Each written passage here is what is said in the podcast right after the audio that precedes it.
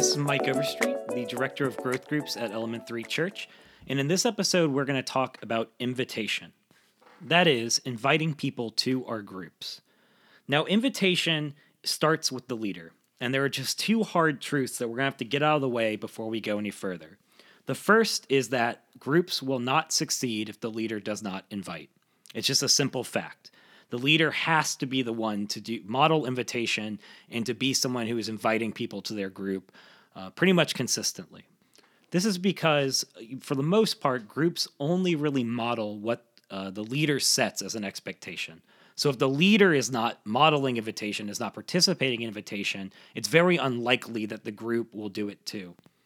And it's also true that invitation usually shows how much value you are placing on your group. It shows that you are thinking that your group is important, that it's something that people need to be invited into.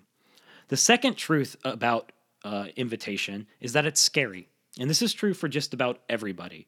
There are very few people who are just naturally gifted at inviting people to their groups. So it's something that, though scary, you just have to commit to.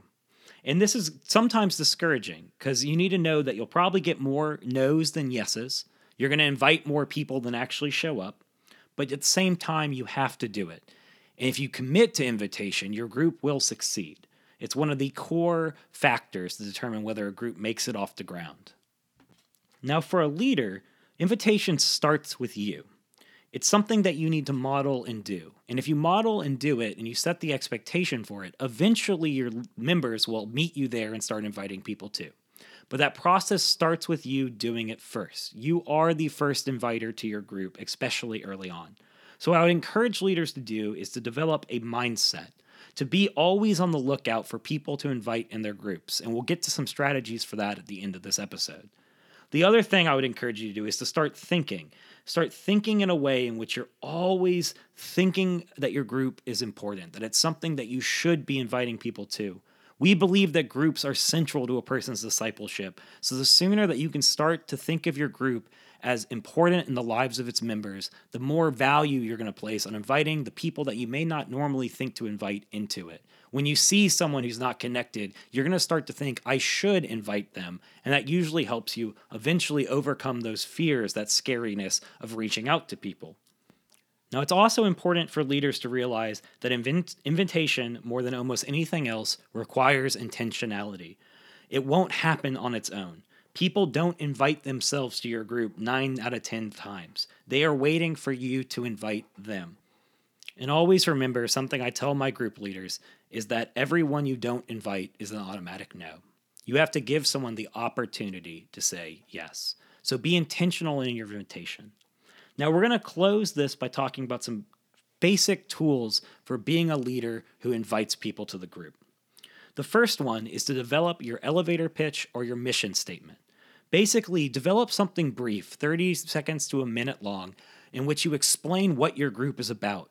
This shows that you know what your group is there to do. And when you talk to someone about it, they know what you're inviting them to. So think through is your group about community? Is it about inviting someone into a space where they can be known? Is it about talking about Jesus? Is it about serving together?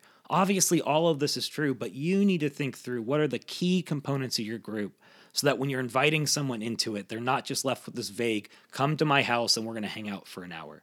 Know your mission statement and know how to talk about it before you invite somebody. The second tool is that you should start with who you know. And this is very practical. Take a pen and paper and write down names. Write down people in your current relational world, people you have relationships with who are not in groups. This could be people at E3, people you talk to every Sunday. This could be people at your work. These could be friends from college. These could be friends from any com- other community you're in. But write down their names and then go about intentionally inviting those people first. Start with your relational world. There are a lot of people that we think wouldn't be interested in a group, but really desperately need community. So all they're doing is waiting for you to invite them. So write down those names and start asking the question who isn't connected? Who can I reach out to? The third tool is social media. We live in a time in which we are more connected than ever on the internet. So be consistently posting about your group online. This is such a simple thing, and so many people are too afraid to do it. I'm starting a small group a growth group. We're meeting at my home. We're meeting on this time. We're meeting for this long. And it's just going to be a time for us to talk about our lives, share what's going on, and talk about Jesus. Just post that and see if people respond. It's a very simple and small risk thing to do. The next tool is to make Sunday an intentional time for connection. One of the hardest things that it, uh, to get a growth group leader to do is to not treat Sunday as their time to talk with all of the friends and the people they already know, which is common. We don't get to see them throughout the week. We're excited to talk to them. But if you're starting a group and you're starting to invite, you do need to switch on a part of your brain that starts focusing on that time on Sunday as a space to meet new people and invite people into your small group. So just do small things. Make it a personal goal to meet two to three new people each week that aren't your normal friends in a community. Begin introducing yourself as a growth group leader. And you don't have to be weird about it. Just say, hey, I'm Mike. I'm a growth group leader at E3. And you'll never know if someone's going to say, Oh, what's a growth group? And that conversation leads to invitation. Or maybe that person walks away and a month from now they're looking for a group and they remember, Oh, that guy introduced himself as a growth group leader. Maybe I can talk to Mike about that.